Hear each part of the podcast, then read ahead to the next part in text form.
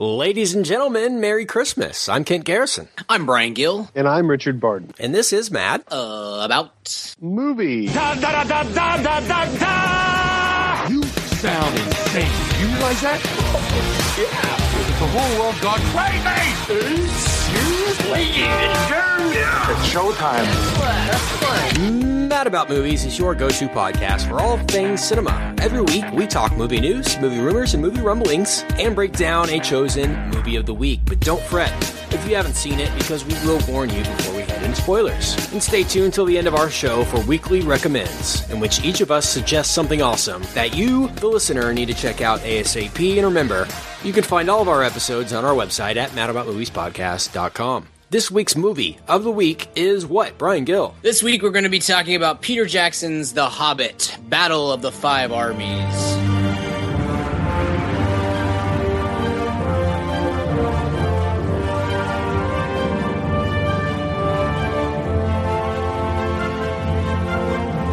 And this is the first film in the series, right? Yes. Yeah. Just a great way to kick off a new franchise. Okay. Seven, eight films, maybe. Okay. Cool. I mean, it feels Yeah. so new. I Yeah. mean, it, it really does feel like we haven't gotten any Tolkien movies in the past 10 Yep. years at all. The, I'm pretty sure the fourth installment is just an awkward dinner party. That's it. Two and a half hours long, but My favorite is, uh, you know, in real time. I mean, it's it's well established at this point that It's like 24. I would I would actually see a a, a 24 like television series, but based around The Hobbit. I would I would watch that. But no, it, it's well established that these movies, uh, these Hobbit movies, to be more specific, uh, a little bit stretched out, I guess you could say. Uh, depending on who you are, I think Hobbit fans uh, want all of the Hobbit that they can get, but people uh, not really into this are just like, when is it going to end? sure. But one of my favorite SNL bits of all time is when they announced that they were going to stretch The Hobbit into three films. They did a bit where they pretended they stretched it out into like 40 films, and it was like Hobbit 7. Oops, I left something back at the Shire. Mind Yeah. if we double back? uh, never gets old. Ah, But, that's funny. Forgot about that. but Brian, No, was funny. mm, it's tough. Brian and I are well known. It's been out there for uh, as long as we've done this podcast that him and I are big into this series, into the Lord of the Rings and the Hobbit series. So We have matching Hobbit tattoos. we do. Mine is um, mine's Elvish. What is yours? Like everyone on the cast. Yeah. Yeah, it's just Elijah Wood, and strangely, he's not even in Hobbit gear. But uh, Just big Elijah fan. Just Yeah, mine's just a nude Gimli. we'll post a picture on the website. so Yeah, stay tuned for that. the beard covers up most of the sensitive parts, so it's fine. Uh, so this is the first franchise, guys, that we've done on the show in which we started out with the first movie, and uh, here we are at the conclusion, and we've podcasted all three movies Wow. so Have we far. really? So yeah, we did an Fantastic. unexpected journey back in the beginning of 2013. Yep. What a I think it was just uh, you and I. Desolation of- it I think- was. I think Yeah. Richard was gone for that one. Richard was gone, and so it was a great episode uh, per usual. and uh, and so we did the Desolation of Smaug about this time last year, and uh, here we are, uh, the Hobbit, the Battle of the Five Armies, and uh, looking forward to breaking this down with y'all. The original title of the film, The Hobbit, There and Back Again. And uh, of course, it was changed a few months ago to the Battle of the Five Armies, and we'll talk about whether that was a good or bad decision, of course, a little bit later. But before we do that, it wouldn't be a Mad About Movies podcast without a little movie rumors, news, and rumblings. Movie news, rumors, and rumblings. That's awesome! Let the filibustering begin. I just want to start off this segment uh, and say to the fans, Merry Christmas. Hard to believe at this point in time, we're about to head into year three of the Mad About Movies podcast. Boom. unbelievable to think uh, think we've been doing this for almost three years now, and I've enjoyed every minute of it. Uh, I don't think we've missed a week in the past three years. We've released a podcast, at least one podcast a week for the past three years. So that's pretty pretty crazy to think about. Uh, all the hours that you uh, and I and us three and guests have talked about movies uh, over the past three years. So hundreds of hours of, of movie conversations for you guys available, of course, on our website. And I just wanted to say a big thanks to the fans for keeping us here and um, impressing me each and every day and week when I upload our new show and see our past week's um, statistics. So, uh, you know, very humbled uh, again at this Christmas to come here uh, and once again be on this podcast with everybody. And I want to say another thank you uh, to the iTunes podcast team who has been extremely supportive of this show, uh, featured us on the front page of the iTunes uh, podcast section last Oscar season. And we were on there for a few weeks, and I'm sure a lot of our listeners found us that way when they saw us featured there. I know that, you know, around Oscar season, we, we got a lot of new listeners last year. And I just want to say thanks to them for continuing to support our show and featuring us under the Movie Fanatics section of, of iTunes podcasts on the number one podcast in Movie Fanatics is the Mad About Movies podcast, ahead of Rotten Tomatoes and Leonard Maltin and Slash Film and Film Spotting and all of the all of the big movie Yeah. podcasts. Deal with it. Um, Come at so- me, Maltin. so here we are, mad about movies. Um, and I just again want to say huge thanks to those people uh, at Apple headquarters that are, are truly supportive of our show and, and see what we're doing here. And you know, we we we wouldn't be here without them. Seriously, uh, you know, we don't ask for that type of stuff, but they give it to us, and they're very generous uh, with our show. So just another big thank you and Merry Christmas to those people. Yeah. So here we are, guys. Merry Christmas. I think for movie news, there's there's not a lot to talk about. There's a little bit more stuff going on surrounding this Sony hack that we've talked about for the past few weeks. Um, official word, of course, came down last podcast that Sony has officially canceled the release of the interview, the James Franco Seth Rogen movie, uh, in which they assassinate or attempt to assassinate North Korean dictator Kim Jong Un. President Obama has sort of come out in the past few days and said that we will retaliate, that Sony shouldn't have pulled the movie. And so this yeah, is we're because going to hack North Korea's biggest movie. Oh, he said, yeah, he said we will retaliate swiftly and appropriately, I think was his direct quote. Um, but I, I don't see how that's possible. I mean, it's not like they have uh, a lot of movies that people are dying to go out and see uh, this holiday season, but it's become more than just uh, an issue that we would get together weekly and talk about on this podcast. You know, this has become a national, if not international, story. T- um, and uh, it's become a terrorism issue more than just a Hollywood politics issue. So, what do you? I guess I can just ask you guys, what have y'all thought about this whole thing? I mean, it's been a month now, and like I said, it's become such a big deal. Uh, did you ever see this becoming this big? And in your opinion, Brian, should it be taken as seriously as it has been taken? Man, I no, I did not see it getting this big. Number one, it's just really taken over the news cycle, at least as far as the movie industry is gone, and then it's just kind of bled over into everything else. You know, we were looking for content to talk about in this segment before the show, and there's just nothing. Every all anybody's talking about is this the interview bit, and uh, so it's been it's gotten much bigger than I would have ever thought. I think we were all all three on some level at least kind of in defense of Sony last week when we talked about it uh, just from a basis of like what choice do they really have? Because if they do have these screenings and then you have you actually do have attacks on the theaters and stuff like that then they're basically liable for that. So i i, I couldn't blame them at the time.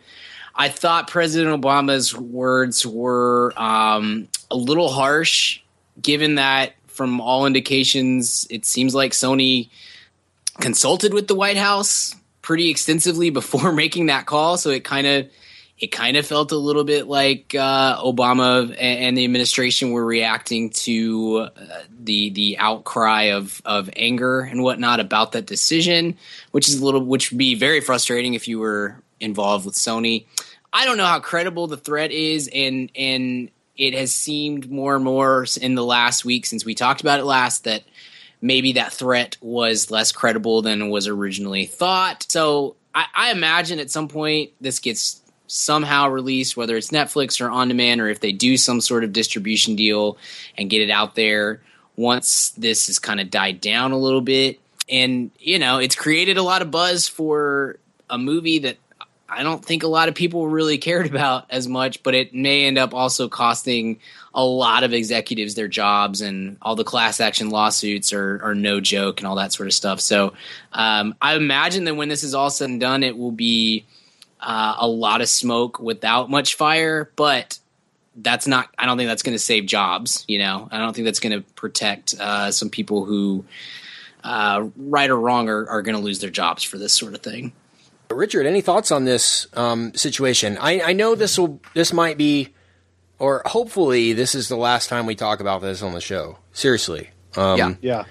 I, I hope and pray for the people in Sony uh, and for America and the whole Hollywood spectrum that this goes away, that they, this is solved, this this is resolved, and we can just move on from this. Uh, that's what I really hope. But here we are, like four weeks in a row now that we're talking about this to start off the show.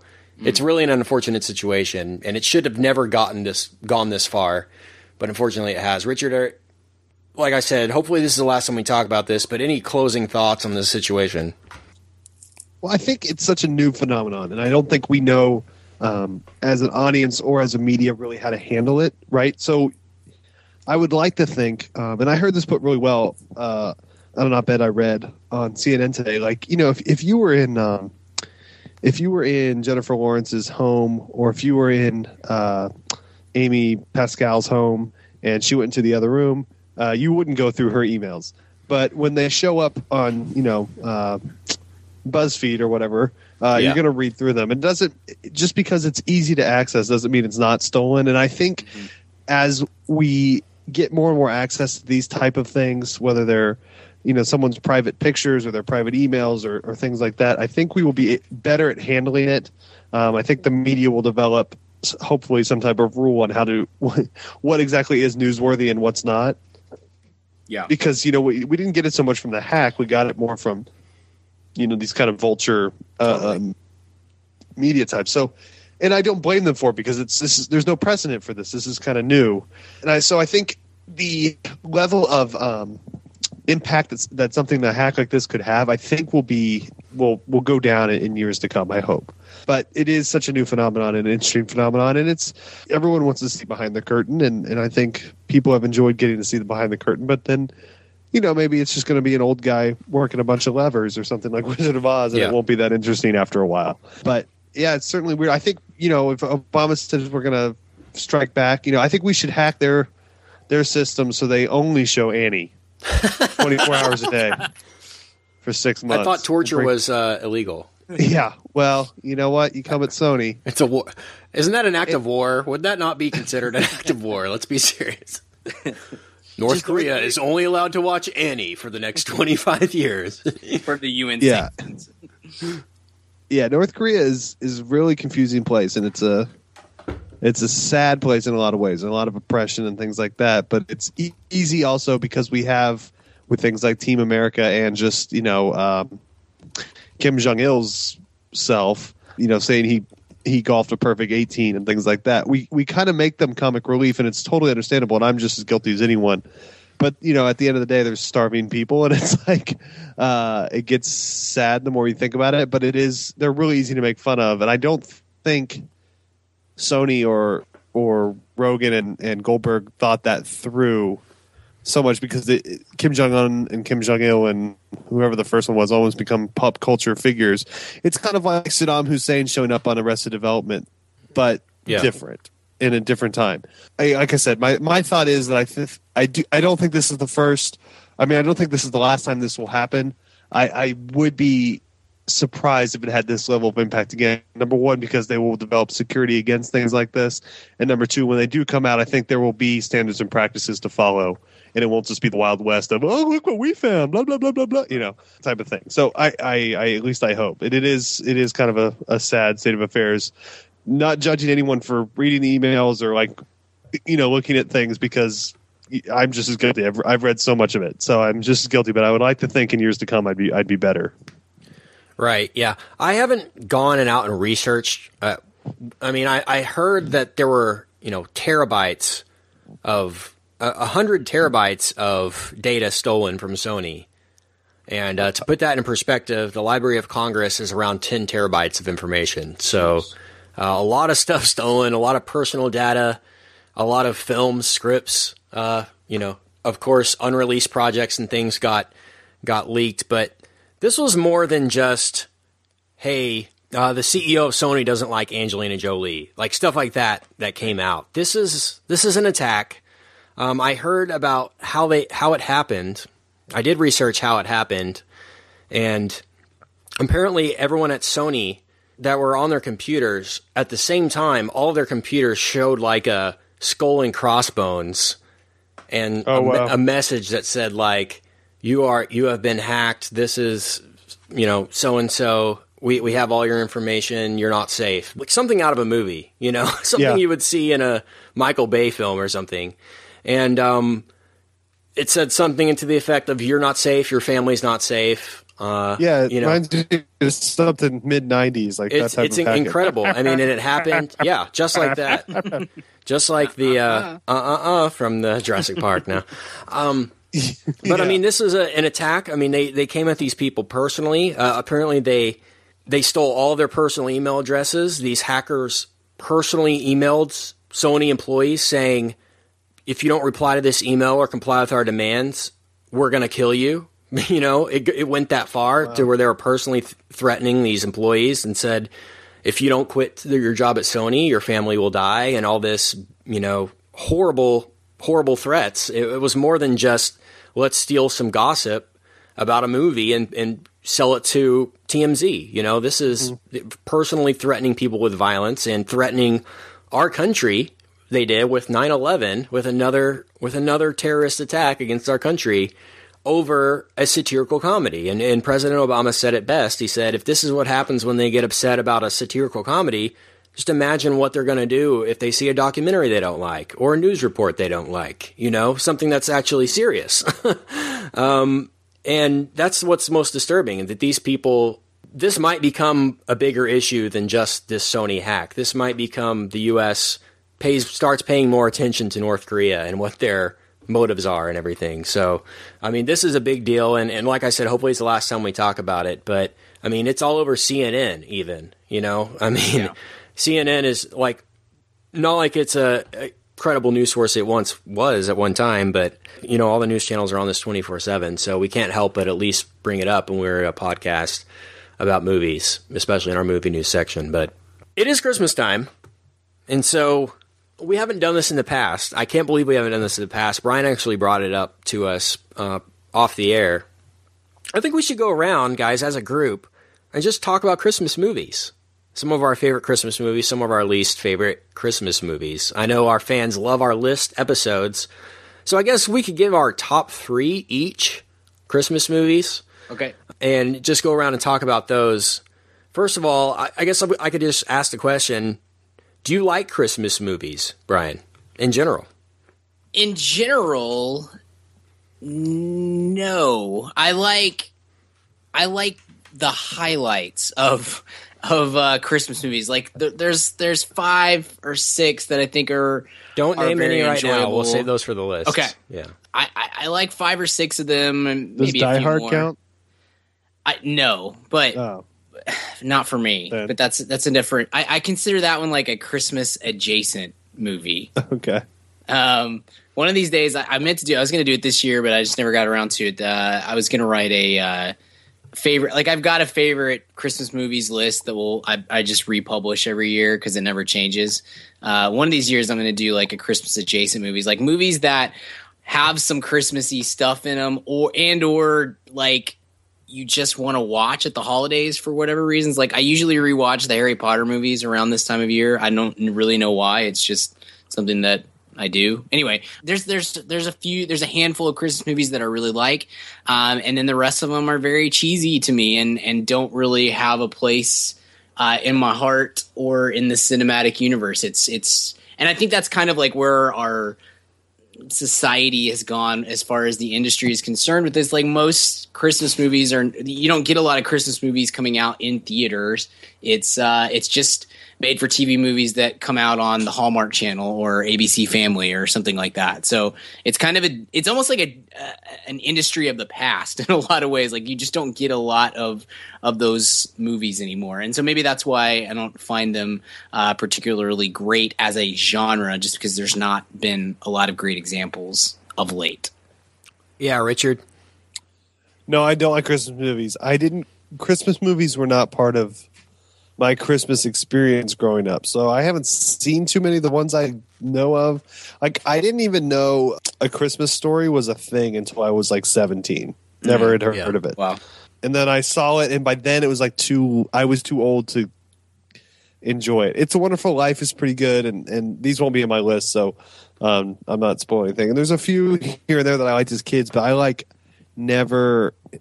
I can't remember the last time I sat down, except for one or two, which I'll talk about later, and like purposefully uh, watch them over the Christmas season Sure. like you, Brian, there are like seasonal movies that I like. Harry Potter's another, one of those. Uh, I'm trying to think. There's there's a few other kind of wintry movies that I like, but none of them are explicitly Christmas. I don't know what that is. Yeah. I just I just I get really I, you know Christmas Vacation's a favorite for a lot of people. I don't get it. Um, or any vacation movie for some. reason. I think I just have a, a Chevy Chase allergy. Yeah, I mean, I'm looking at a list right now, and it's just kind of lost on me. I'd never have gotten into that, and I, I don't have anything against it. Just Yeah. you know, once you reach a certain point of not, you know, I think a lot of it is the sentimentality or the nostalgia of watching it with your family, things like that. We just didn't. My family and I had lovely Christmases, but movies were not were not part of it. We just, Sure. you know, watched Larry Sanders Show. No, I'm kidding, we didn't. But uh, but we didn't. We just, you know, hung out or whatever. Yeah. Kent, what about, what about you, Kent? What are your Yeah. Christmas movie No. I I did grow up watching Christmas movies, so I can say that I, I I enjoy them. I really try and go out and watch different kinds of Christmas movies. You know, some people Four, watch. Four this- Christmases is your number one, right? I have seen Four Christmases. It is pretty bad, uh, and it, it's not my number one. It's not on the list, unfortunately. Okay. No, sorry to disappoint you, Richard. Uh, I, I do. I try to go out and watch different kinds of Christmas movies. I know there's lots of ways to, uh, you know, a lot of stories to tell. I guess around the holidays, uh, some people just watch the same two movies a year and call it a day. You know, I try to watch all the famous ones, so I can say that I've seen a lot of the movies on most of the lists that you'll probably see out there. Uh, I like different kinds. I like animated movies. I like action movies. I, you know, I like comedies, and so I've seen just about every kind of Sure. Christmas movie too. I'm looking at a list right now, and I'm seeing that Eyes Wide Shut is considered a Christmas movie. Okay. Well, Nothing says Happy Holidays. Okay, like- Yeah. No, my my family and I did used to gather around and watch. I was like, Oh, okay. shut. All right. All right. Well, um, when we sing that Chris Isaak song from the uh, trailer uh, from Eyes Wide Shut. That's like a carol. We go to people door to door and we just maybe did a bad bad thing. Maybe did a bad I bad remember thing. We that. just That was a good trailer. Yeah. Very good trailer. Kent, tell the story really quick about when you and I used to go caroling. Oh yeah, so so this is one of the first times Richard and I actually became friends. Honestly, we we had an idea one year. I think we were, you know, We were sophomores We in high school or something. Yeah.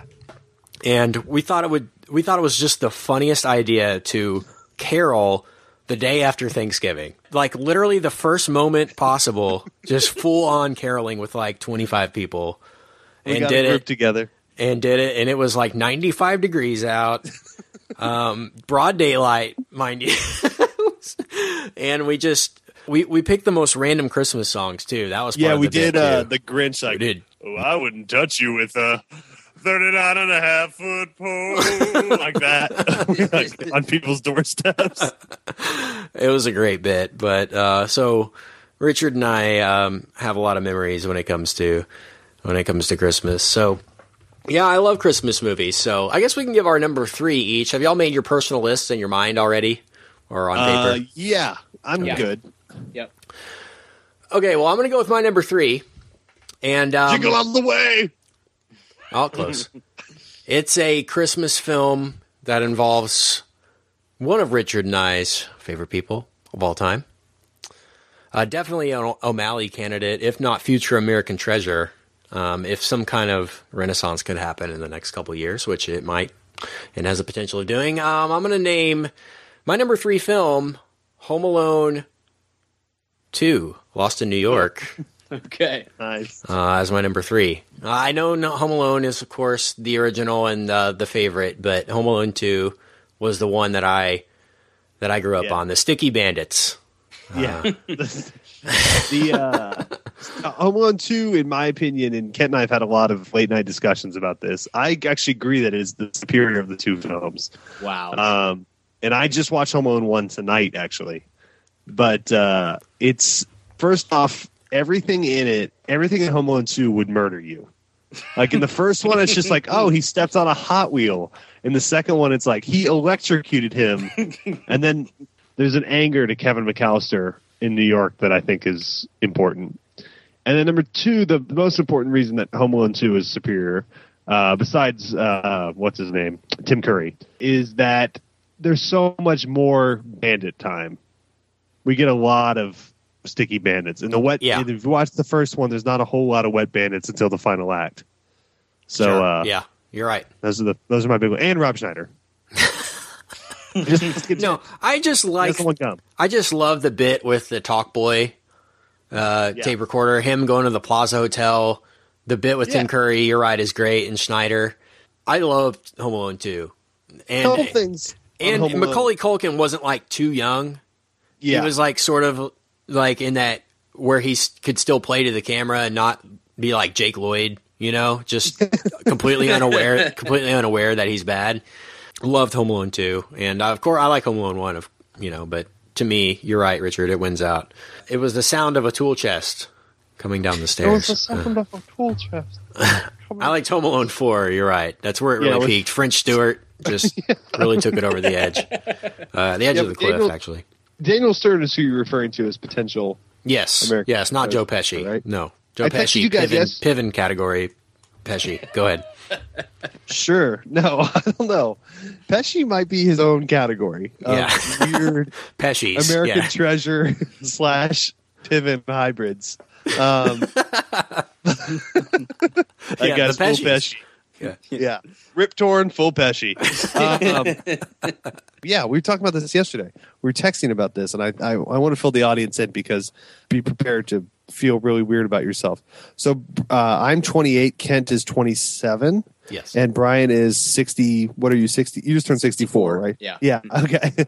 Uh, no, Brian's 31, right? Yeah. And so we are all about the same age. Brian is exactly the same age as Marv during the first Home Alone movie. How old does that make you guys feel? It's it's funny because you you texted us that, and I was actually in my neighbor's house robbing them at the time. So it was a it was an odd time to get that text. Did you turn the faucet on? Yeah, of course. Yeah, Okay, good, good.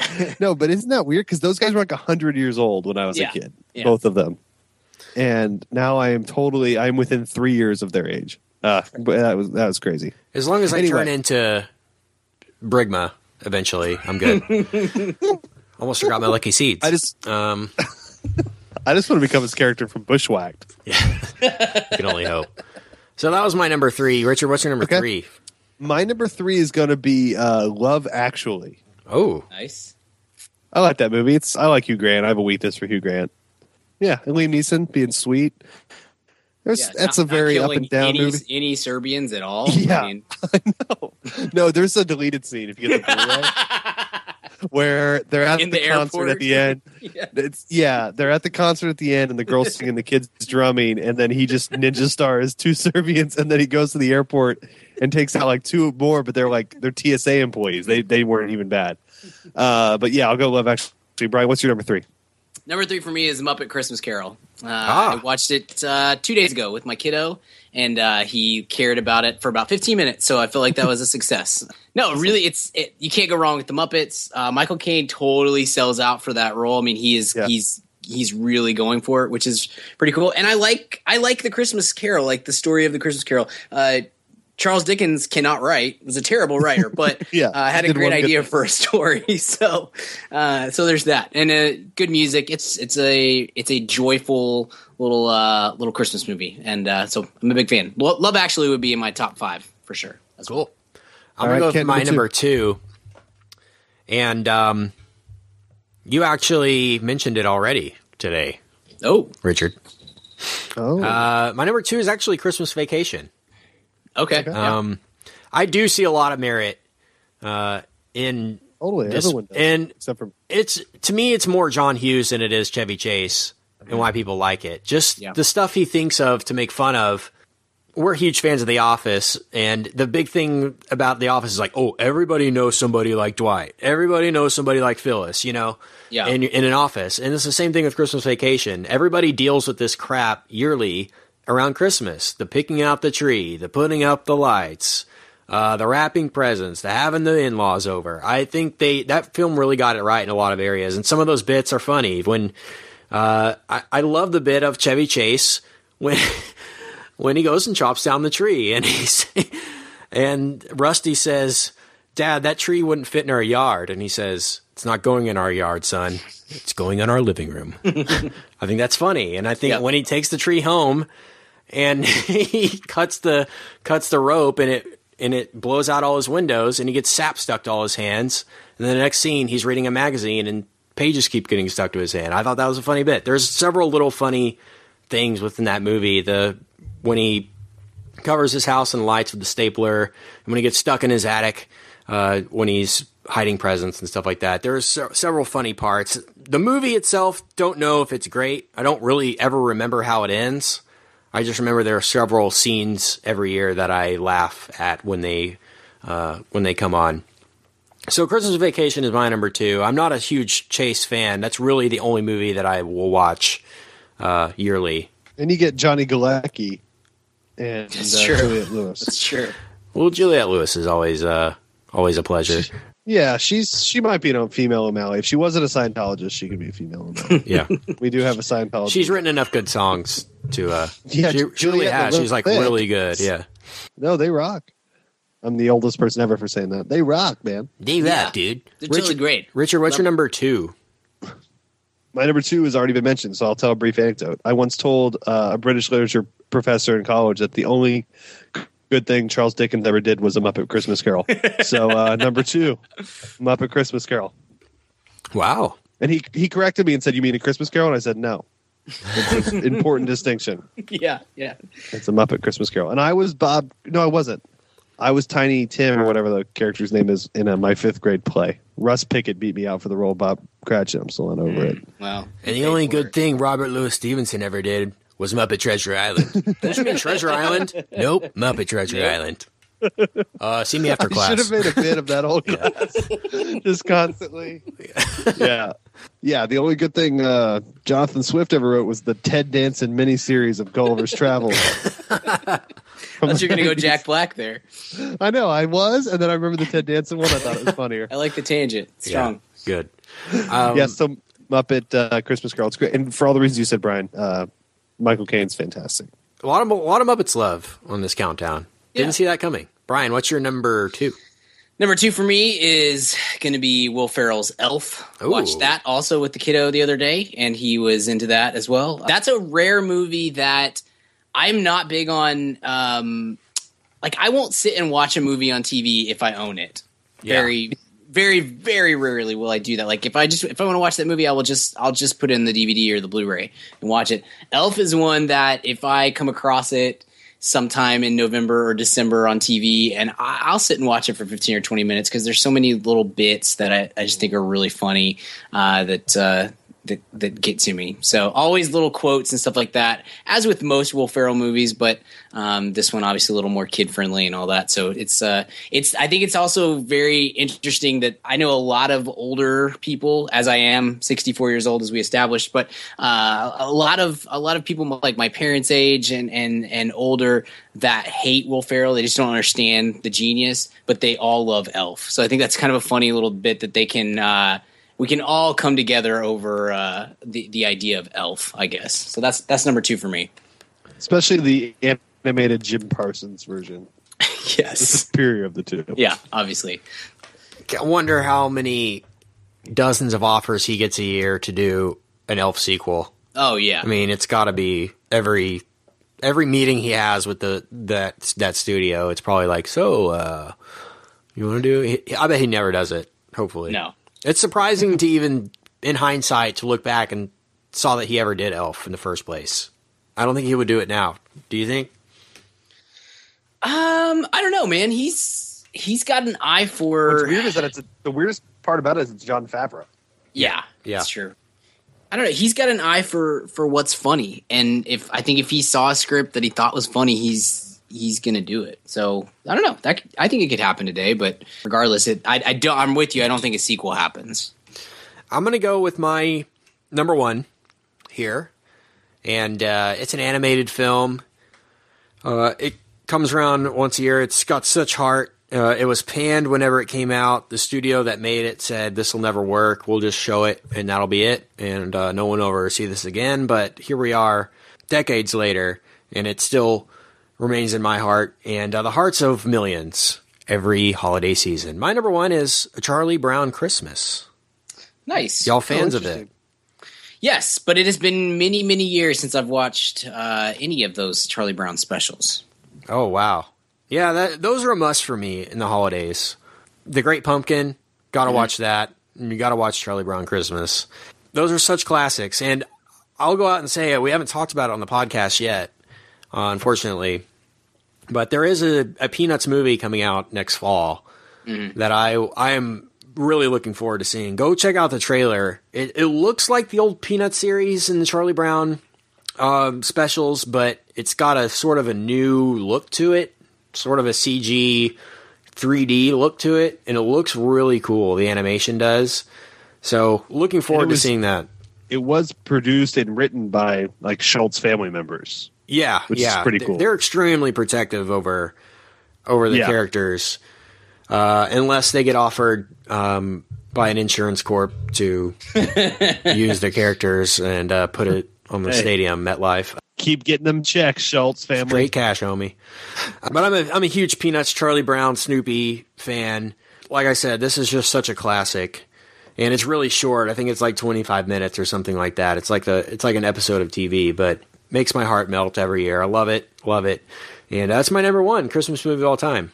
Uh, I would also say The Grinch is pretty high too. It would probably be number four if I was to put an hon- honorable mention. I love the the original Grinch, not the Jim Carrey, Ron Howard Grinch, the original Dr. Seuss animated How the Grinch Stole Christmas. Greatness.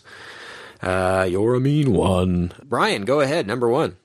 Number one for me is a movie you guys almost touched on earlier, and this is an this to me is it's not even kind of close. This is number one holiday movie of all time, and there's I can't believe you guys besmirched it by saying that the sequel is better. The number one holiday movie of all time is Home Alone. Uh, and that, that, that should I, I, I might fight you both for saying that the sequel is better. We should have a little debate here. Nothing against the sequel. Nothing against the sequel. But the first movie is a, the first movie is is one of the best kids movies ever, let alone a Christmas movie.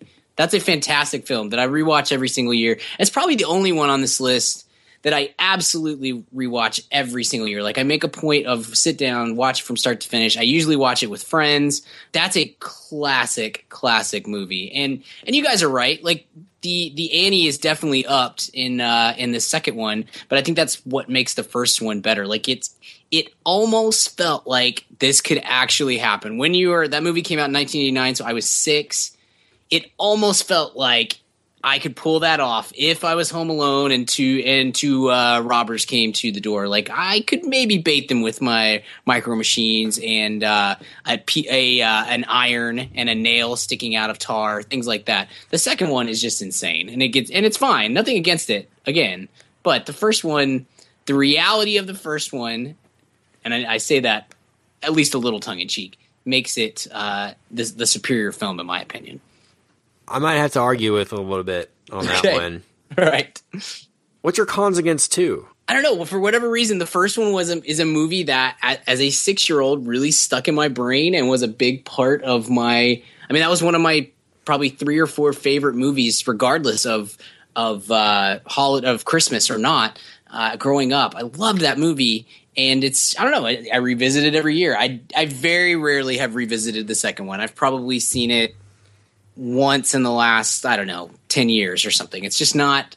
It's just not a classic to me. I'm surprised. It, and maybe I'm wrong, but I'm very surprised that you guys feel that way, that so strongly about the second one. But maybe it's the the age difference thing because that when did the second one come out? Like ninety two, something like that. Yeah, I think so. So maybe that's what it is because you guys were, you guys were, yeah, ninety two. So you guys were basically the age that I was when the first one came out. So maybe that's just maybe that's the whole thing that it just that one sticks in you sticks with y'all more than uh, the original one does. I'm going to argue with you because Home Alone 1 was my favorite. And then I fell in love with Home Alone 2 with Kent while in high school because we realized how violent and awesome it is. Sure. It's like if Tarantino made his version of Home Alone, it, it would be Home Alone 2. Just watch it again. If you haven't seen 10 years, watch it again and just focus only on how violent it is and right. horrible. And uh, it's fantastic. But no, I, I, I'm, I'm with you uh, on the whole. Yeah. Uh, I can't argue. It's a great film, Brian. Like I mentioned earlier, it's just for some, for some reason, just like I said in our top uh, ten movies of all time episode, which I'll go ahead and recommend and tease right now. I like Toy Story 2 more than Toy Story. Just personally, I love Toy Story, but I like Toy Story 2 more. This is the same thing with Home Alone to me. I like both. It's just there's something about the second one that edges me out, edges it out uh, for me personally. Yeah. So, Richard, what's your number one Christmas movie of all time? Mine number one. We talked about it a little bit uh, in some context, but not fully. Mine has to be Muppet Bad Santa. Oh, Number one. one where F- Fozzie Bear is a coke addict and he poses this yeah, classic Yeah. Christmas classic. and animals an angry dwarf, and they robbed department. But uh, I'm going to go with just the Home Alone one and two was what I was going to say anyway. So that whole four hour, you know, it's fitting we're doing Lord of the Rings, but that entire four hour franchise is my favorite Christmas movie. The only ones, uh, both Home Alone one and Home Alone two, that I make sure I watch every year. It's the only Christmas movie experience that I, I really have. So uh, I I love those movies so much, and uh, Harry and Marv, may they live on forever. Yes, exactly.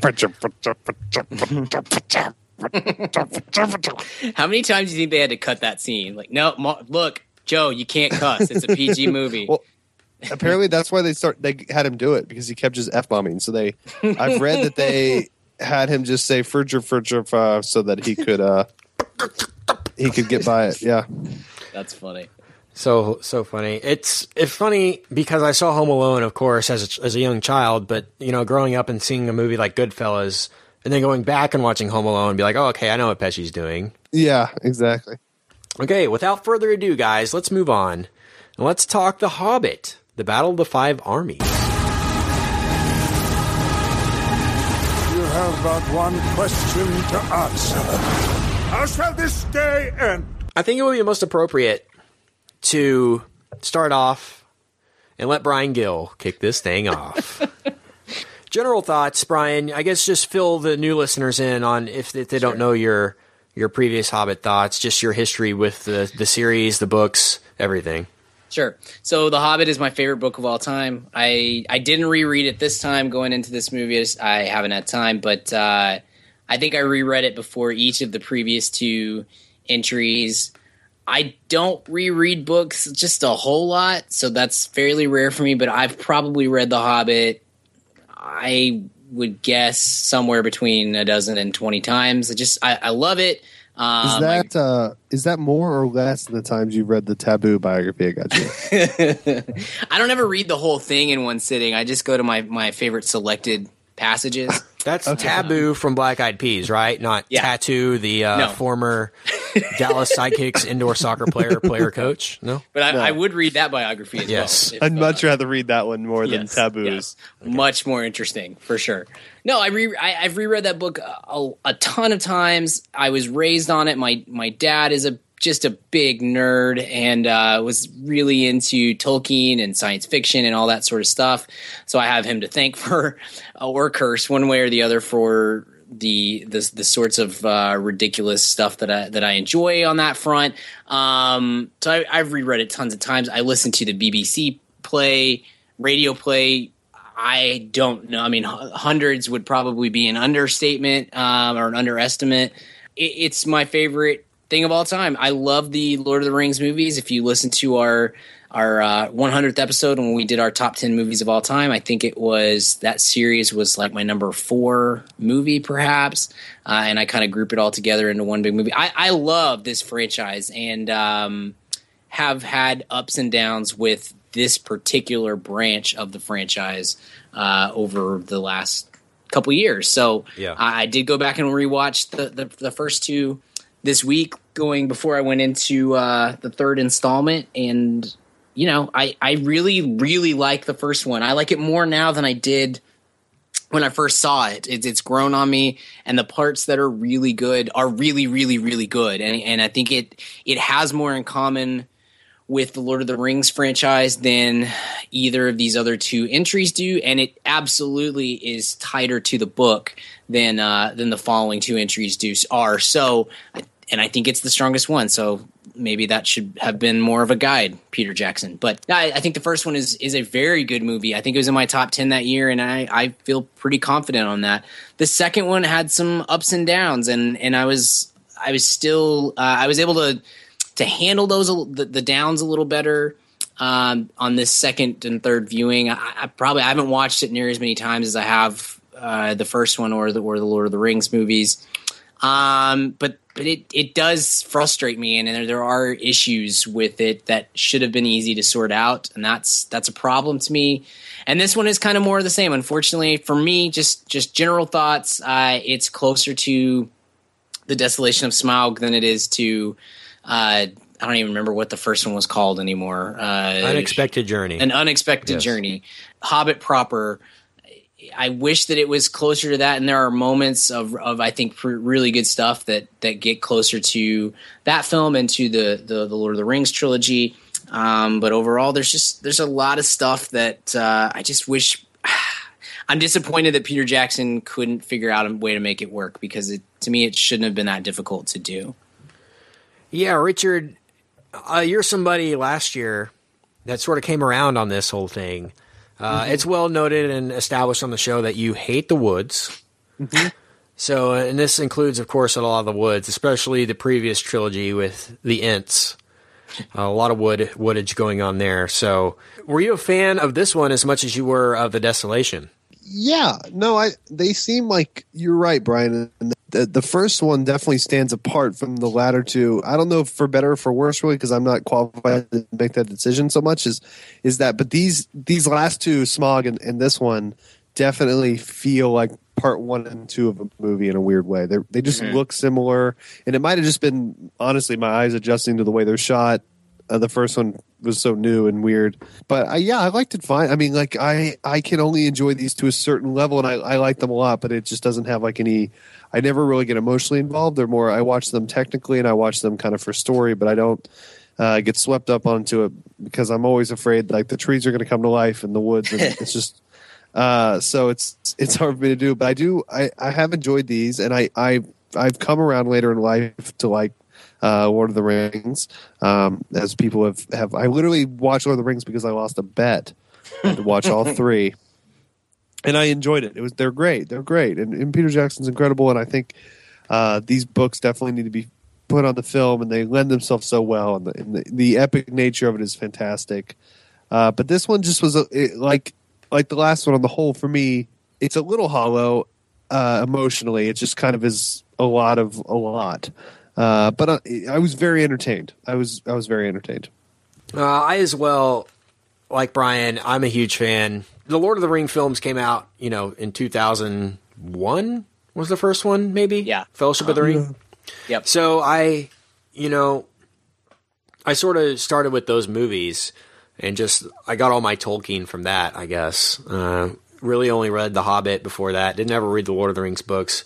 Uh, was waiting for The Hobbit to come out, and uh, it finally did. And you know, it, it, like we like we said, it's well noted that it's stretched out, but I gotta say, I really enjoy these films a lot. I'm so sad to see this be the end. I, I really am, and it it was bittersweet when those credits rolled at the end. You know, it's wow, this has been a journey. You know, with it's it's an incredible thing what Peter Jackson has done here. I don't care how I know Hollywood hates him and like just stop already with this crazy the way you shoot movies and all this overbloated, you know, we we get it already. You know, I understand that that's the mentality, but just the scale of these movies and just the the time and effort that he's put in to bringing these stories to life is just it's remarkable. And uh, it's not like Harry Potter. I mean, he did all these movies, you know, Yeah. uh, and envisioned all them, wrote the scripts in them, and you know was there for every step of the way. And it's thousands of days, and you know I can't even imagine the hours and in you know outside of the time he spent even on set, you know, working on these films over the past twenty years. So truly amazing, and very sad to see this. Uh, be the end. Uh, I think it's the end. Uh, is there any Silmarillion going to bring that to screen? or- Yeah, yeah. He may. I, I wouldn't be opposed to it actually at this point, but I, I, I agree. I think Unexpected Journey, when it's all said and done, is going to be the the one that people we look back on and, and say that was the best of the three.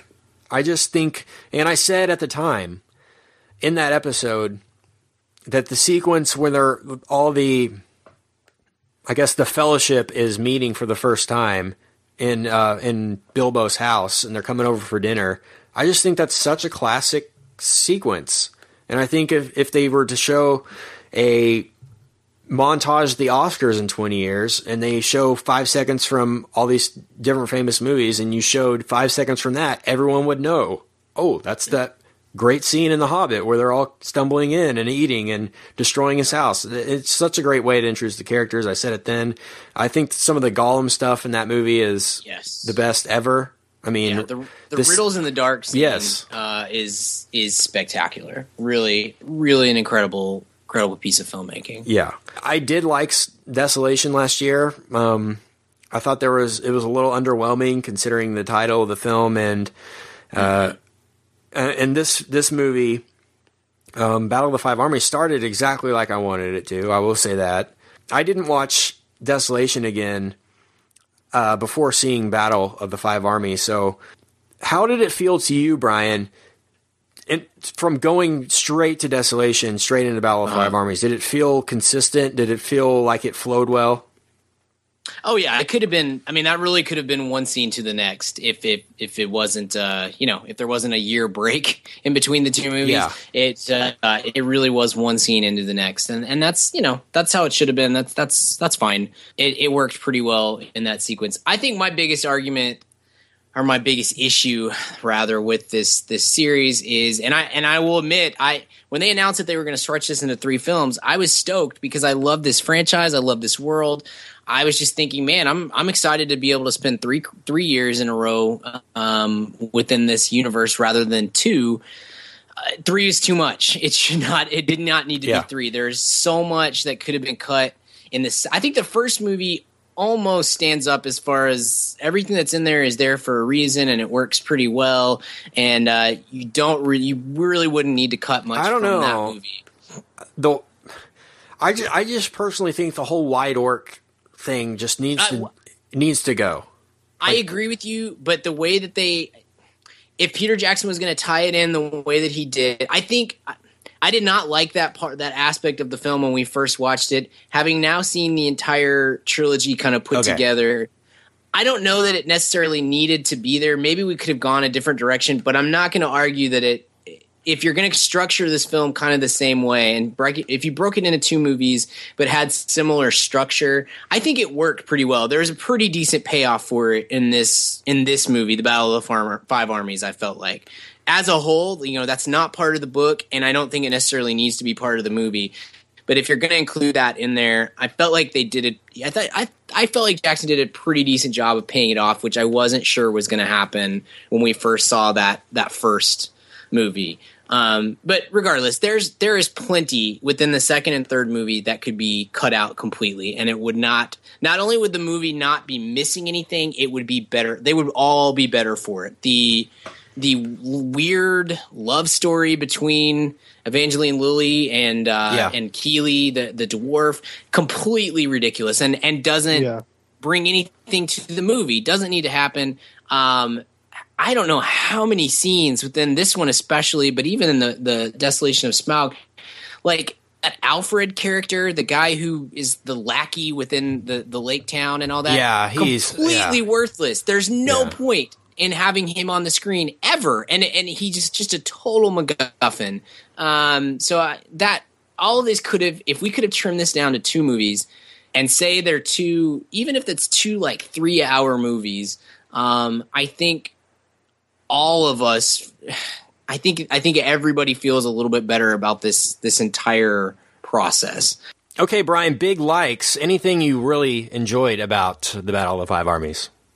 Yeah, I thought the I thought the battle sequence at the end, which which takes about an hour, was really good, um, and that I liked the the weight of that segment. Uh, the CGI was uh, it at least felt like they possibly used a little bit more practical effects than they had in the earlier uh, couple of films. So that was a that was nice. Uh, I thought it was a, a solid payoff for the kind of the the war between Thorin and and Azog. That was that made it that whole storyline kind of work a little better than it had up to that point. I like that Jackson gave uh, Martin Freeman an opportunity to act a little bit and and for that character to uh, just have some really solid moments in this because I think I think the character of Bilbo Baggins kind of got lost a little bit in the second film, and whereas I'm not always thrilled with the way that Jackson approaches this book within this this trilogy. I am always very impressed with the respect that he gives to the character of Bilbo and the way that he I don't know. He just seems like pretty much the, the best of all these movies uh, comes down to a, an opportunity for Martin Freeman to kind of do his thing, which which is great because that's a really it's a good character, uh, literary and cinematically, and and Martin Freeman's awesome. So I dug all that. You know, there's there's other moments that were that were range between good and and very good. It it just uh, you know it just kind of gets lost amongst amongst all the crazy CGI and elongated storylines and stuff like that. Yeah, I'm surprised to hear you say that this one felt more weighty than the others. Uh, which Well, for, I- which which format did did we see this in? Let's talk about that a little bit because this, of course, is well known to uh, vary by format. I think there was like five different versions that you could see or something Mm-hmm. like that. I didn't I did not see high frame rate. I just saw a standard standard theater experience sort of sort of Standard movie. So, definition? oh, I mean, standard yeah, I or mean, non 3D? You know, yeah. Yeah, no 3D. No. okay. So that that may have helped, and, and by no means, to, to be clear, by no means does this measure up to the original Lord of the Rings trilogy in terms of uh, the effects and the practical effects and the weightiness of the material and all that sort of stuff. I just mean compared to, especially like the first film, like when they're fighting the goblins in uh, inside the mountain in the first film, Yeah. that felt like a cartoon, and Yeah, at yeah. least this Goblin King? this time, ar- yes, yeah this time around it's definitely CGI, but at least especially in the the, the later stages when um Thorin and and it's just like three or four dwarves against a, a few uh, orcs, you know, that especially it at least had the feel of a practical effect rather than total just CGI explosion and whatnot. Um, to me, and, and and definitely still a far cry from the higher, the better moments of Lord of the Rings trilogy, but but better to me than uh, some of the earlier battle sequences in the first two movies. Yeah, I was gonna say it didn't feel at all to me as weighty as the originals, so I was gonna counter No. that argument if you if you thought that. No, no, De- definitely not. And and yeah, there no, not not even really close because that I think that's a hallmark of that original. I always wonder- is- And, and I know you know Peter Jackson knows how to make these movies. He's made all of them, but in order, I mean, technology has gotten. I'm I'm assuming exponentially better since 2005 when Mm. The Return of the King came out. Why did these movies look so much worse than those? You know, when the technology Yeah, is that much better. question. That's always a contradiction. I think Gollum is done very well in this trilogy. Gollum Yeah. looks like a real person now. Um, I think they Mm-hmm. really put a lot of good time and effort into Gollum. I understand they uh, the riddles in the dark sequence they filmed like on the first day of Mm. production for the for um, an unexpected journey so that they could spend the entirety of the rest of the time animating it and making it look like it should, which they did, and Yeah. and, and you know, great effort by them. But I, I, that's just something that bugged me. Is like, well, this is a decade later. Shouldn't it look better than the originals? But it, it same with Star Wars too. I mean, I we know why Star Wars looked the way it did because it was just there was not a, like one real prop used in the in the whole movie. Um, but this, I mean, it looks it looks great, and these stories work. But from a production standpoint and a design standpoint, I don't think they match up to the uh, Lord of the Rings trilogy. I don't like what they did with the orcs at all in the I Hobbit. yeah, I I'm with just you. It's they feel too different, and they don't don't feel as scary really as the Yeah. uh, as the other ones did. So No, I, I I, don't I like totally that agree. Direction. Richard, any big uh, Richard, any big likes here? you know, with these kind of things, just the the overall narrative, I, I like the story, and that goes along with the book. I think more than the movie. But uh, on the technology front, you know, I don't know if it's more of a technology issue or that the technology's gotten almost too good and it's too uh, CGI'd, or if it's more of a just like the like you said, Kent, the aesthetic design is just Yeah. bad. I wonder if the, with the orcs, if they're like uh, such a stupid sentence to say out loud. I wonder if with the orcs, the reason they're kind of less scary is because the Hobbit is more of a children's property than one of the. I don't know, uh, Sure. but you Maybe. can definitely tell the difference. I, I you're, you're absolutely right there. I, I don't know. Yeah, they the the Azog the Defiler or the White Orc um was a real is a practical character, a costumed character at first. And you can go online and Google the original costume for it, and it's pretty terrifying. And they made it a CGI character and it's not not as scary as it could have or should have been. So, yeah, I didn't like the direction they went with the orcs at all. Um, but stuff I did like, I really liked the Smaug sequence at the beginning. I I was wondering where they were going to go with that. I mean, I saw this in high frame rate 3D. It's just such a different experience to see. I don't know if you guys saw either of the first two in HFR, but I saw I an ex- I saw Unexpected Journey in it and was Yeah. really turned Yeah, off by it. Really didn't like it at all. And um, That's something I wanted up- to talk about. Ken. ended up I liked seeing- it better. Okay. Well, I ended up seeing Unexpected Journey in IMAX for the first the first showing, and then HFR, and then a standard 3D after that. And I I really think IMAX was my favorite of the three. Uh, but what what were you, what what did you you said you did like it, Richard? Uh, it's just an interesting conversation thing because I saw the the first. I don't. I'm going to be ignorant here. I saw the first one in uh, HFR and was really kind of put off by the look of it. I saw this one as well in, in 3D with that as well, but it didn't bother me as much. And I wonder if the technology. Oh, it was better. It was better this. Or my eyes have gotten used to it or But I, I yeah. still, I just couldn't. I just couldn't pinpoint it. It's like it gives it that soap opera y look. You know, like there's Yeah. certain Samsung televisions you can buy now that have like a true motion uh, setting in which it eliminates motion blur, and motion blur is used by filmmakers like as an effect, really. Yeah. and it what's it's what gives movies a movie type look. It, it's so uh, it's so in the background and so in, seeped in your subconscious that you don't really ever notice it until it's not there. And then you're like, why doesn't this look the same? Why doesn't this look like a movie? Well, that's that's one of the main reasons. And uh, adding doubling the amount of frames in the in the movie, you eliminate a lot of that motion blur that you would get blurring Absolutely. blur between frames.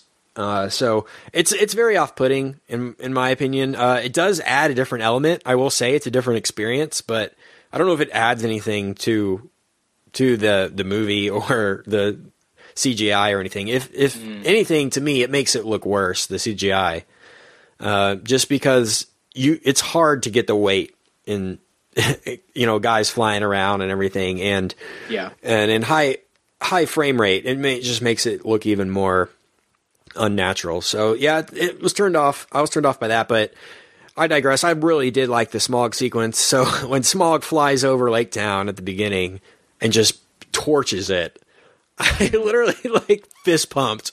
I was like, yeah, because that's exactly how I wanted this movie to start uh, with the desolation, and I really enjoyed how they portrayed that, and of course the death of Smaug. I don't think it's a spoiler to say that Smaug doesn't make it through the the end of the movie. but the way that he goes, uh, I loved it, and very heroic moment. But not enough, not enough Fellowship of the Ring, or not enough dwarves in this movie. I don't think. You know, it really followed a different group of people. Uh, Thorin in his quest to to reclaim Erebor.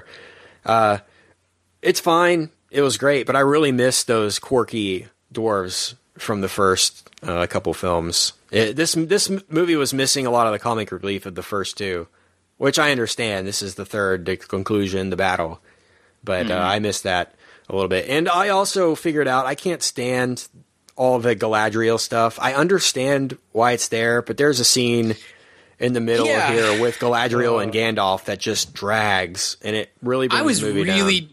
yeah, I was very disappointed by that because when they when we when we found out they were going to go to two movies and three movies, that that was one of the the things that I was most excited about because all the stuff with the necromancer is only alluded to in Yeah. in the novel, and I was really expecting something uh, exciting and cool in that moment and they built it up. I felt like the build up was pretty pretty good especially in the first movie.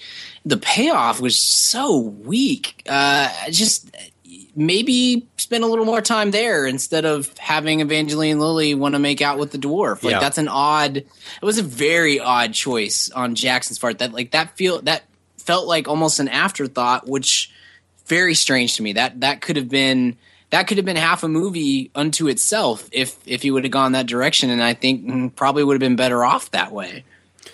I agree, and there there's there's a lot to like here, and it's something that you you just have to look back and or sit you just have to sit back and realize that this is the third this is the conclusion of one story, not a story of its own. Um, it, it's I really felt bad for anyone who didn't come into this with any prior knowledge of the first two films, or at least this storyline. Uh, you know, there's there's some movies that you know, over, even over the past few years, Hunger Games, for example, you could go in and enjoy a Hunger Games movie, never have seen the first two. Uh, I don't know if you could do that with The Hobbit. Uh, it, it, No. It's it's very entertaining from a effects uh, spectacle standpoint, but story there, you just can't follow it. There's so much language. There's so many characters. There's so many locations to keep track of. Um, but I I I want to go on a uh, little tangent here and ask you guys, Brian, do you like the Lord of the Rings storyline or the Hobbit storyline more? that's a good question because they're two different things. The hobbit is is basically a kid's book or at least a, a young adult book. And and lord of the rings is a much more expansive and immersive uh, story. The hobbit is my again is my favorite book of all time. So i guess on some level that would have to be my my preference but i i absolutely cannot deny that the that just from a a quality standpoint and a uh, a grown up standpoint, the story in Lord of the Rings is much better than the one within the Hobbit. And and I think you know I would think that Tolkien himself would would say that because you know you can't you can't create a story in 250 pages the way that you can uh, in a thousand with all these zigzags and different um, sections within Middle Earth, you know, all that sort of stuff. Like it's a, it's almost a completely different ball game, I guess. Yeah, no, I I agree. I was just wondering your personal preference, Richard. Yeah, yeah. Richard, do you you you, you went back and watched Lord of the Rings, so you weren't didn't grow up with it or anything. But what do you like from just the story, the, the plot itself, better, The Hobbit or this uh, the the past trilogy?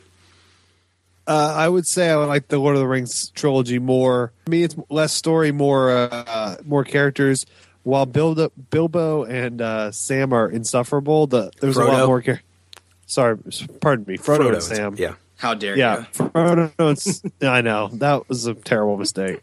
Frodo and Sam are insufferable, but uh, but the you know Gimli and Aragorn and uh, Yeah. Legolas are pretty awesome. So I like those more. This has Bilbo, which is great, but it kind of I don't know lacks the other characters. Even though they do the same characters make appearances, it's just kind of I don't know. It doesn't have as many characters I like as Lord of the Rings. Yeah, I really love the Hobbit storyline, and I, I really can't decide. I mean, I like them both for different reasons. Um, I'm just wondering if The Hobbit had been made before the Lord of the Rings trilogy. You know, if he did this trilogy first, which one we would like better. You know, That's true. Yeah. That's that's my big question. That's why I asked because uh, from a story standpoint, I really like what they did here. I love Jackson's interpretation of Erebor, the the mountain. I just love that setting. Any scene in there, I was all about, especially in the second film with Smaug and of course um, Bilbo and the gold and everything. Just so well done. I wanted to be Peter Jackson when he walked in and saw the concept drawings for that the first time. He was probably like, "Oh, yep, that's the one." You know, it's just such a great imagining of this narrative, and uh, they need to make a theme park of that place. I mean, honestly, would you not go to Middle Earth theme park? Oh, totally. You know, like it needs to happen. But let's get um, let's get right in here uh, towards the end of the movie. I guess we should go spoilers right now for the Battle of the Five Armies. So if you haven't seen the movie, stop this episode and uh, catch up with us later. So here we go. What did you guys think of Orlando Bloom in this movie? Uh, has was it a wax figurine of him, or was that really was that really him? He just looks so. He's Does he not fit in the character Yeah, anymore, or something? guy? Like, did his is he cross-eyed now, or something? Or was there something very weird about his appearance in this movie? And I couldn't quite pinpoint it. So- I don't know, man. He's just not a very good actor. I, I, I think this is his best role, uh, but even still, he just he just doesn't. I don't know. He just doesn't do anything for me, and I would assume it's the same Bilbo for you goes guys. free. just seeing seeing him in this movie just it really did like I was like, okay, no. Just stop. Yeah. Just stop. We've done this. Uh it's good to see you again, but no. Just He's he should have had a cameo. He should have not had any sort of impact on this movie. Mm-hmm. There's a scene where he's it really it's really kind of cool, but the execution is pretty poor when the, he's running across a stone bridge and it starts collapsing and he's shooting Oh, he's shooting a bow worst. as he's running up falling bricks. Uh, I was Yeah. just that that was just too much for me personally. That was terrible. Um, yeah. I can guarantee that will be the topic at uh, at a dinner conversation at my family Christmas this week. I guarantee That is that My scene dad- alone. Yeah, my dad will not be happy with that. Oh, he won't. Oh, no, it's similar to the scene in the Lord of the Rings where he uses the shield as like a surfboard or a skateboard Yes, yeah, and skates Yeah, down that's the still stairs. being talked about at family events. Yes, What Tolkien wouldn't have liked uh, skateboarding in the no, Lord of the Rings. No, not. No, my family. It's it's it's fair to say my family is not a fan of ninja elves. So Well, that sucks because my family, that's all we talk about are ninja elves. his own, I guess. Um, yeah, let's get into this third act. Uh, the battle was was really cool. Uh, I wish it would have been. It just didn't feel like it was up to the scale nearly of of the first trilogy. Even even No, no. the battle. Uh, it's it's really hard to. I think the the battle in uh, the two towers and the Return of the King is some of the best it's probably the best battle scenes ever in mo- in a in a movie as far as scale and just I mean the amount of extras that took was just all costumed extras by the way all looking like orcs and stuff you know it was uh they actually put a lot into that first trilogy this looked it was fun it was very entertaining but it just wasn't up to the par uh, that I I had anticipated when you rename the movie the Battle of Five Armies I thought it would be more maybe Richard, you're right with the fact that this is more of a kid's book, more violent. I thought. I thought it would be more of a war than it was a battle, if that makes sense. Uh, so, what did you? You said you liked it, Brian. The um, the battle. yeah, I thought it was fine. You're right. I mean, it does not measure up to uh, you know anything for as far Yeah. as battle sequences from Two Towers or Return of the King. So and and maybe on some level it's not even fair to kind of put it in that that Mm-hmm. category because you're right. Those are some of the best uh, sword and shield sorts of battle sequences in in the movies ever. So uh, no, it doesn't measure up to that. But I did think it was. I, I enjoyed it. It didn't. Uh, it didn't drag. You know, it, which is Yeah. tough given that it it lasted for an hour pretty much. Um, and you know, it there were enough.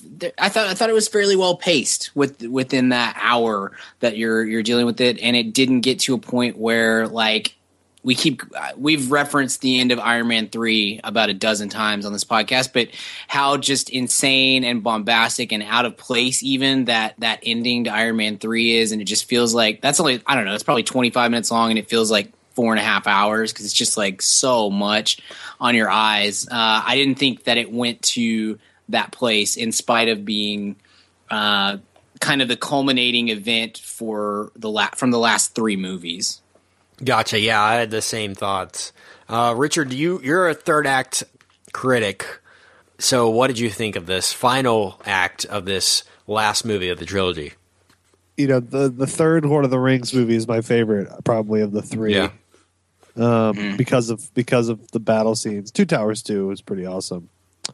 Um, so this was I was really excited for this one because I I've read The Hobbit, but I you know I don't really place it well in my memory because I have far more important things to think about, like uh, you know the 2006 Portland Trailblazers. But uh, but I, so I w- didn't really know what to expect from a battle. Yeah, I thought it was fine. Like it doesn't live up to Return of the King at all, but I it seemed faithful from what I could remember and and uh, it, it was definitely an audience pleaser and was very cool looking. I thought, yeah, it definitely lacked the scope of of Return of the King or something like that. But you know, it, the story is what it is. You can't really change too much of it. There were some silly parts, certainly. That Bloom part, the kind of action hero stuff that they kind of mix in there is always funny to me because they're tiny hobbits. So when they like dive out of the way of in slow motion, like uh, you know uh, Bruce Willis or something, I always kind of tickles me. but uh, but yeah, on the whole, I, I thought the final it's fine. I, hey, I stayed through it. Credits, I saw credits on this bad boy, Wow, there's an accomplishment right Amazing. there. That's and that I didn't amazing. think they were coming sixteen different times like I did in Lord of the Rings: Return of the King. Yep, it happens. That's true. So let's talk about this ending. The way that this movie ends is interesting. And I thought it could have ended several different ways. And Jackson picked maybe the most obvious way, I think, that you could end it. I don't know how you guys personally felt. In my opinion, it should have ended like uh, Martin Freeman's Bilbo goes back to the Shire. I guess all his stuff is pawned off, whatever. That that that stuff was all fine. He goes into his house, sticks his hand in his pocket, sees he has the ring. The movie's over. That's what I thought it should have been. And then it, it said it flashes forward to old Bilbo, reminiscent of, of course, the Fellowship of the Ring, and it basically plays prequel to the first uh, Lord of the Rings film, which I found Yeah. really interesting choice. But I, like I said, the most obvious way to end a movie is end it the way you started the first one. I mean, it's been done in several sequels, and uh, and that's fine, and that's very basic storytelling. But I thought it should have ended with Martin Freeman as Bilbo. I don't think I didn't think it should have gone back to the old Bilbo, but I love the way it. If you're going to bring him back, they did it. They did it the way they should. Uh, Gandalf knocks at the door. They have the same conversation they have in the Fellowship of the Ring. The camera zooms in on the map of Middle Earth, which is w- exactly where the uh, Fellowship of the Ring starts with the map of Middle Earth. So full circle here. Really cool choice. What did you think of the end, Brian? Yeah, you're right, Kent. It, would have been nice if they just kind of stopped with uh, with Bilbo realizing that or, or rediscovering the ring in his pocket, something like that. But I think we all kind of expected, given how many times this this uh, prequel and the sequels and all that sort of stuff have kind of backed up against each other. I think we all pretty much knew or expected anyway how it was going to end. So I wasn't surprised, and it was fine. It's you know I have no no complaints about it. But uh, you're right, your ending would have been. Uh, interesting if not better as well so Yeah, I think it would have left more desire to see more from this story. The fact that Bilbo realizes he has the ring, but you don't know what happens between then and when what happens when you see him in Fellowship of the Ring. Like he could have gone all these more adventures with the with the ring. You know what I mean? So now you Sure. know that he comes out of that all unscathed at the end. Like they skip forward basically 70 years here. Uh, and he's fine. He's had the ring the whole time. He's fine. Uh, but that's that's just my opinion. Richard, did, what did you think of the end? Did it satisfy you? yeah, yeah. No, I liked it a lot. I actually really liked the circular nature of it. So Yeah. I won't go on too long. It was really yeah. it was really cool to see the Shire again. I love the scenes in the house.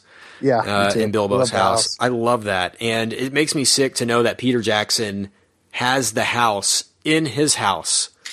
Like he converted his whole basement, like literally had them move the set to his basement. And Elijah Wood said like he goes and sleeps over at Peter Jackson's house and stays in a literal Hobbit house when he's there, like furniture and all, like the exact same house uh, is is of uh, in Peter Jackson's house. So pretty cool if we ever get invited over Yep. to Peter Jackson's. Which He is a he is a fan and listener of he the is a podcast. he is a listener. What up, Pete? Yep. I like to call him Pete. Shout out to Pete. Uh, yeah, PJ. yeah. Peach. P Jack, Poppy Peach. Jack. Um, so let's go ahead and give grades for the Battle of the Five Armies, guys. I'm going to give this a A minus. I still think Unexpected Journey is my favorite of the three. I would probably give Desolation an A minus as well. I'd probably give Unexpected Journey a. I'd probably give Unexpected Journey an A, solid A. I don't think there's any A pluses in this trilogy. Unexpected Journey is the closest thing, and with more time, maybe I'll I'll swing my ways on that one. Uh, but so this one gets an A minus for me. Really satisfying ending, good uh, good time, and like I said, I'm gonna miss these characters a lot. I'm gonna miss this world. I'm gonna miss Peter Jackson doing this stuff. But I'm lo- really looking forward to what he does in the future. Now that he's completely washed his hands of all Tolkien properties, hopefully. He's doing Me- a King Kong Sure. prequel. I heard. There you go. You know, I, Andy Serkis really is six-part. doing a doing a, a Kong movie, Skull Island. It's Yeah. called or something. So Skull Island. Yeah. we'll see. Uh, Brian, what do you think of? Uh, what are you going to grade this one as? This one comes in right in the middle for me as far as this trilogy goes. Uh, the Unexpected Journey is is an A, a solid A for me as well. The Desolation of Smaug is somewhere between a B and a B minus, and this one's going to be B to B plus kind of range. Cool, Richard. B plus for me as well. Really enjoyed it. Enjoyed the series, but a lot of woods, so that's a one point deduction to a B. B I'm going to go B plus. I might have said B minus. I meant to say B plus. One more thing we should talk about before we completely move on from this uh, franchise.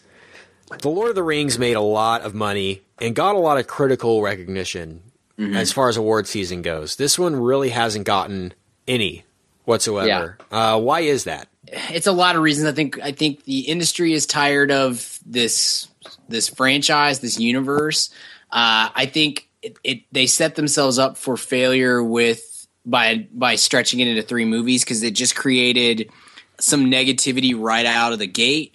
Um, and that that doesn't help. And and you know, as we've kind of touched on over and over again in the three podcasts we've done about this series, this is just not as good as the original Lord of the Rings trilogy. So Yeah. that uh, that certainly doesn't help the cause when you're not making a uh, a great movie. If you're just making an okay a, an okay movie or a good movie or a decent movie, which I think that's what these three movies are. Yeah, that's a pretty pretty blunt answer, and I think I have to agree with you. It's just not as good. I mean, it's made a lot of money. I mean, this. I think. Yeah. I think uh, it was seven hundred million for all three to make all three or something.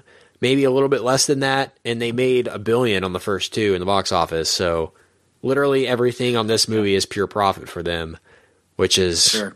uh, disgusting to think about. But Richard, why do you think that these haven't gotten the recognition that the first ones did?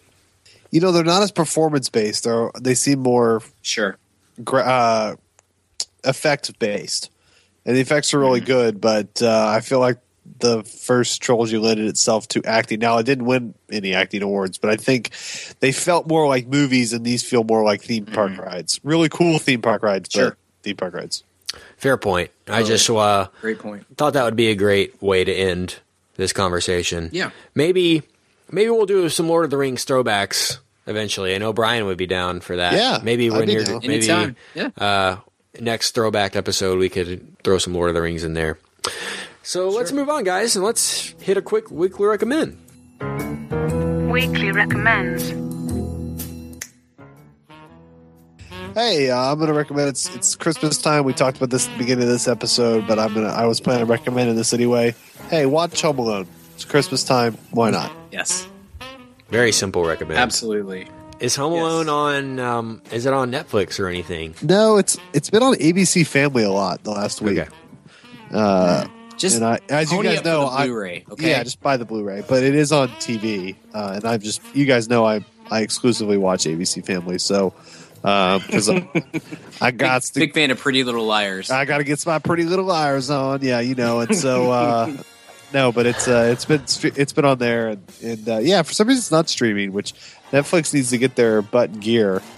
And uh, Netflix, a cool promotion would be if they just bought the rights to you know thirty classic Christmas movies and just ran them for a month Right. on Netflix would be awesome. They haven't really do that. They have a couple, but uh, seasonal Netflix would be pretty wicked. But uh, yeah, Home Alone, watch it. It's it's uh, it's not bad. Cool. Brian. I'm gonna recommend a movie that's in theaters right now uh, that I I really really liked and I've liked more in the couple of days since I've seen it. The more I think Annie? about it, the more I like it. Annie, the the remake, but also the original. Uh, great great films and great soundtrack. Even better soundtrack, I should say. Uh, no, I would probably rather kill myself than watch either of those movies. But it's got a Um, hip hop remix now. it makes me sad. Um, why could you not have gotten upset about that, North Korea? Anyway, um, the movie that I did see that I that I I really liked and and maybe loved, and I think is going to find a spot in my top ten whenever we do that list, and we may end up uh, we may end up doing an episode on it at some point uh, in January when there are no movies that come out. But uh, I, I got to see Wild this week, the Reese Witherspoon Oh wow. uh, at, you know, figuring oneself out in the wilderness sort of movie. So, Richard, don't be afraid of the woods. It's not. It's a, not all woods. There's a Hey, lot of desert and stuff like that question as well. though. So, quick, Yeah. Quick question before you go off on it. Do you know who Sure. she is? Do you know who Reese? The person? is? Yeah. oh, yes. Sorry, I missed Okay. the joke. Yeah, she's. Yeah. Uh, yeah. Okay. Um, sure. it, it is odd. This is uh, I've never been a big fan of Reese Witherspoon. I've also never hated her the way I do Anne Hathaway or or Katherine Heigl or somebody like that. But she's just never been somebody that I personally enjoy You're on really screen or, hate or list. I know, right? Yeah, Renee Zellweger. You know, it's uh, it's pretty easy stuff. No, uh, but she's just never been somebody that I've been that interested in. But I thought she was really good in Mud last year, which was my Uh-huh. my top movie of the year. And uh, this is this is by far the best performance she's ever given. Um, I know she has an Oscar, an erroneous Oscar, but uh, this is I would at this point, and we haven't I haven't seen all of the uh, all the big award films just yet, but at this point, I would be very surprised if she was not accepting an Oscar uh, in a in a couple of months. She is she's magnificent. The uh, the story is really really raw and really genuine, and uh, I don't. I feel like I've not read this the book that this is based on, um, but it's uh, they do not cut any corners or try to make her uh, the main character look good, which is always a, a very risky proposition. Uh, but I think they did it. The guy who did the the movie, I, can't pronounce his name, so why should I try? But uh, Jean-Marc. it's, uh, Something? Valles, Yeah. Va- Valles. I don't know how the French Lettier? pronounce that. Uh, yeah, Louis Ledier. But the guy who did Dallas Buyers Club, and I was super impressed with the way he directed that film. And this is possibly even better from a direct uh, direction standpoint. So I really dug this. I hope people will go and check it out. It seemed like it was doing fairly well in its Yeah. first week of, of wide release, and uh, it, it stuck with me. I walked out thinking it was it was a it was a good film, and uh, an hour later, I was thinking more and more about it. And later that night, I was kind of describing some of the stuff that happened to my wife, and I was just like more and more uh, emotionally impacted by it, and uh, really, really dug it. So check out Wild, and, and we may end up doing an episode on it in the in the coming month or so. Cool. Yeah, I had it on my uh, best picture nominees prediction list. So Mm-hmm. good to hear that it might live up to that. Yeah, I, I really enjoyed it, and I think it I think it definitely has a shot at uh, not just a shot. I, I at this point I would be surprised if it's not nominated for several things because uh, it's really good, and and there's not a you know this is not a great year for awards. I don't think so. We're I think it's Yeah. a fairly safe bet. Right. Um, I'm going to recommend a good old documentary. You can count on me for those. Uh, it's a Netflix documentary that they released and it's about the 3D printing industry. I don't know if you guys sweet. have heard of this. Um, it's called Print the Legend, and uh, this documentary Yes. basically tells the story of two different companies that are trying to jumpstart this pre 3D printing revolution. And a really cool subject for a documentary. Richard and I talked about 3D printing a lot on our radio show back in the day and had many conversations about I have uh, I have two of go. them now at my new office. We have two 3D. Yeah, high res and low res. So this documentary will in- interest you, Richard. Really cool. It's about MakerBot and uh, one other company that I can't remember, so I'm not going to mention.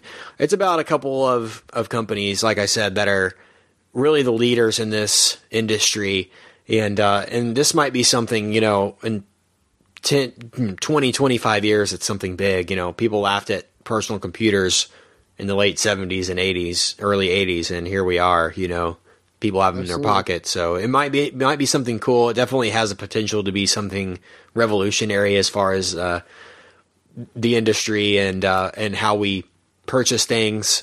You know, we could purchase things online and print them off in our office. You know, a pair of shoes or something could be really cool eventually. So, really interesting documentary. It's free on Netflix. They're doing a really good job with original content. I just want to say on a side note, really some they they brought some great stand up comedy and and original documentaries and of course original programming to Netflix. So they're on top of it. And uh, and I'll recommend this. Print the Legend is my recommend for this week. So Brian, we're gonna find you online. You can find me on the Twitter at bgill12, and you can find my writing at canbabiesdrinkredbull.com. Richard, where can we find you?